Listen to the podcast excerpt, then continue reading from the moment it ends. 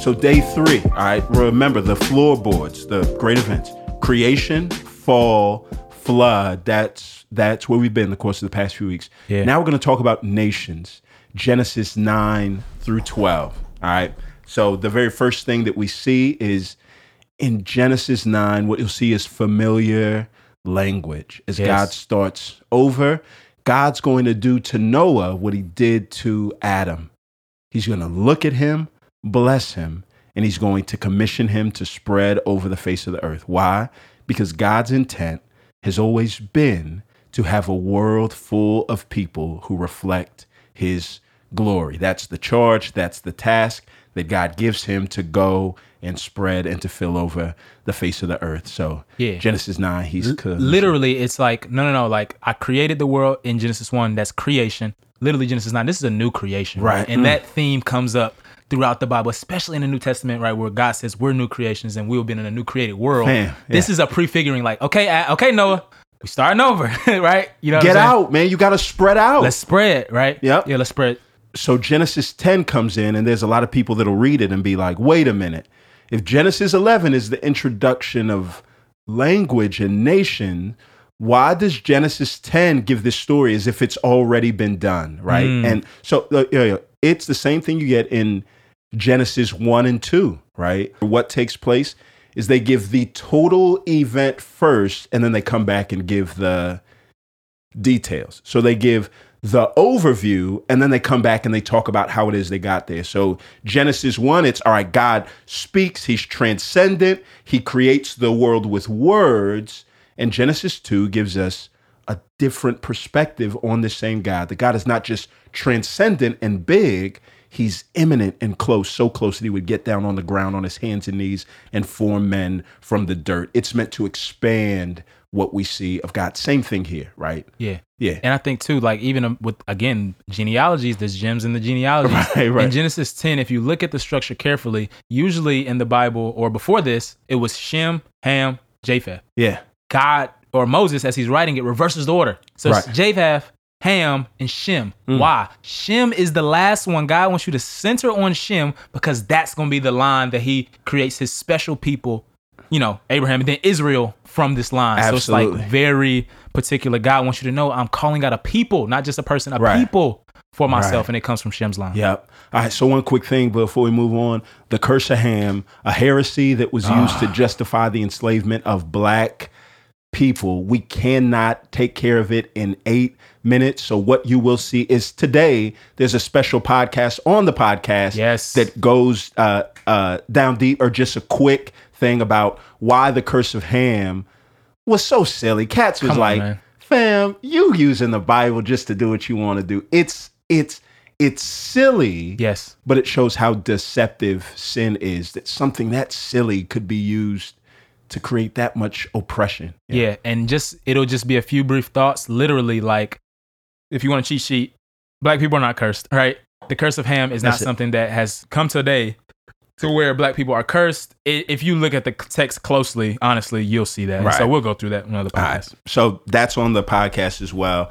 All right. But now we get to this part Genesis 11. And Yes. what we see is this God's command was that people would spread over the face of the earth. Mm. And what you have is a group of people, hear this, unified, right? So this just throws this out of the window. Unity is not a vice or a virtue. Come on now. Unity is a vehicle. Come yo. on now. The most important thing about a vehicle is who's driving. Yeah. Their unity was being driven by the fact, hear this, they wanted to make their name great. They viewed their lives as a mirror, right? Yeah. We want to use our lives to make our names great uh, and build this tower that would reach the sky so that so that uh, we won't have to be spread over the face of the earth. They saw God's will for them as something bad for them. Do you remember where you saw that before? Yes. Adam and Eve saw God's will for them as Bad. something bad. Never. It's never bad. Yes. They were faithless, right? God's will, God's commands to you aren't bad. They're trying to build a tower with its tops in the skies. And God, right? God, God comes down and like trolls them a bit, right? So they're trying to build this tower with its tops in the heavens. And it says, oh, God actually has to come down to see what these little dudes are doing, right? Yeah. So God comes down.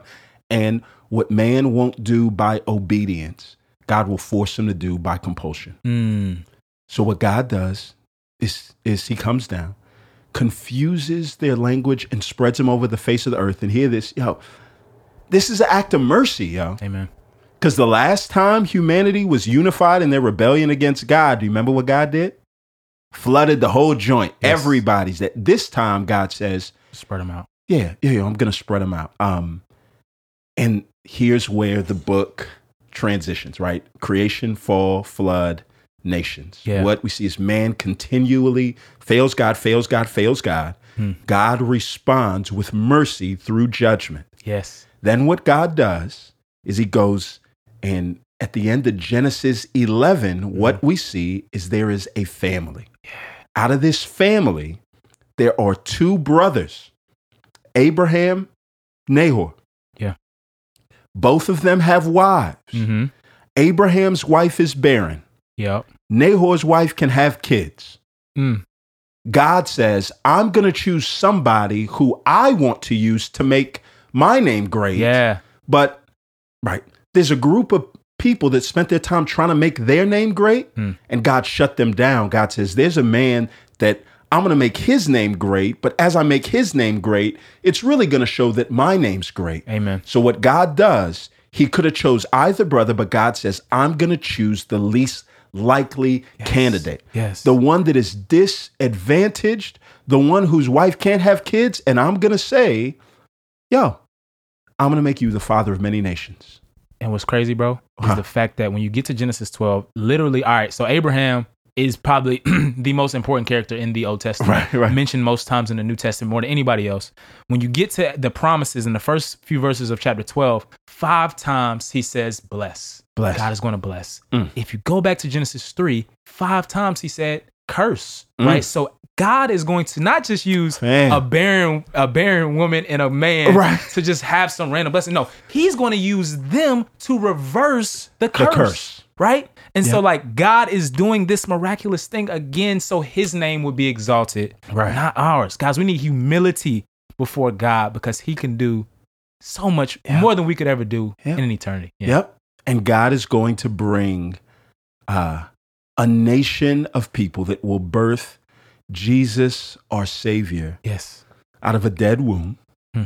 to remind us there is no such thing as hopelessness with God. None at all. And two, and this is going to be the pattern, this is how God chooses. God always chooses the least likely candidate, Every right? time.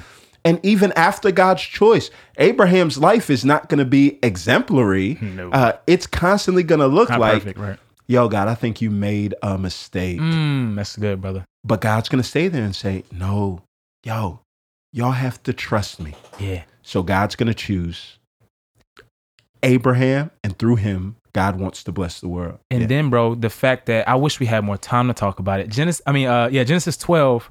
Abraham shows remarkable faith, dog. Right. Like he's 70 some years old. Yeah. Grew up in a house that later in, in Joshua, the Bible will say that Abraham was worshiping idols for 70 years. God calls him out, leave your family and your land, go. Mm. The Bible says in Hebrews, he didn't even know he was going. That's what I'm saying. right? And I'm gonna do this, this, this. I'm gonna make you a nation, a people, your name great. And he's like, my wife don't even have kids. So Right. the father of the faith is not just the father of the faith. Abraham is not just the father of the faith in the sense that Israel came from him. Yes, that's true. But the New Testament will use him as an example Right. of great faith. Right. And so, like you said earlier, bro, like we have to trust God, or you said a few days ago, we have to trust God even when we can't see what he's doing. Mm. Right. Amen. And that's the mark of faith. Hebrews 11, 1, right? Now faith is the evidence of things not seen. I just understood it this week when I was Right, reading it, bro. right, yeah. Right. The convictions or the, the evidence things I see, right? Yeah. The conviction things hope for. So it's just like, man, like Abraham didn't see nothing, but he trusted God's word. Mm. Yeah. Hey, yo, the safest place to be is in uh, God's will. God rewards obedience. You can walk with Him. You you can trust Him. Amen. Hey, that's like crazy.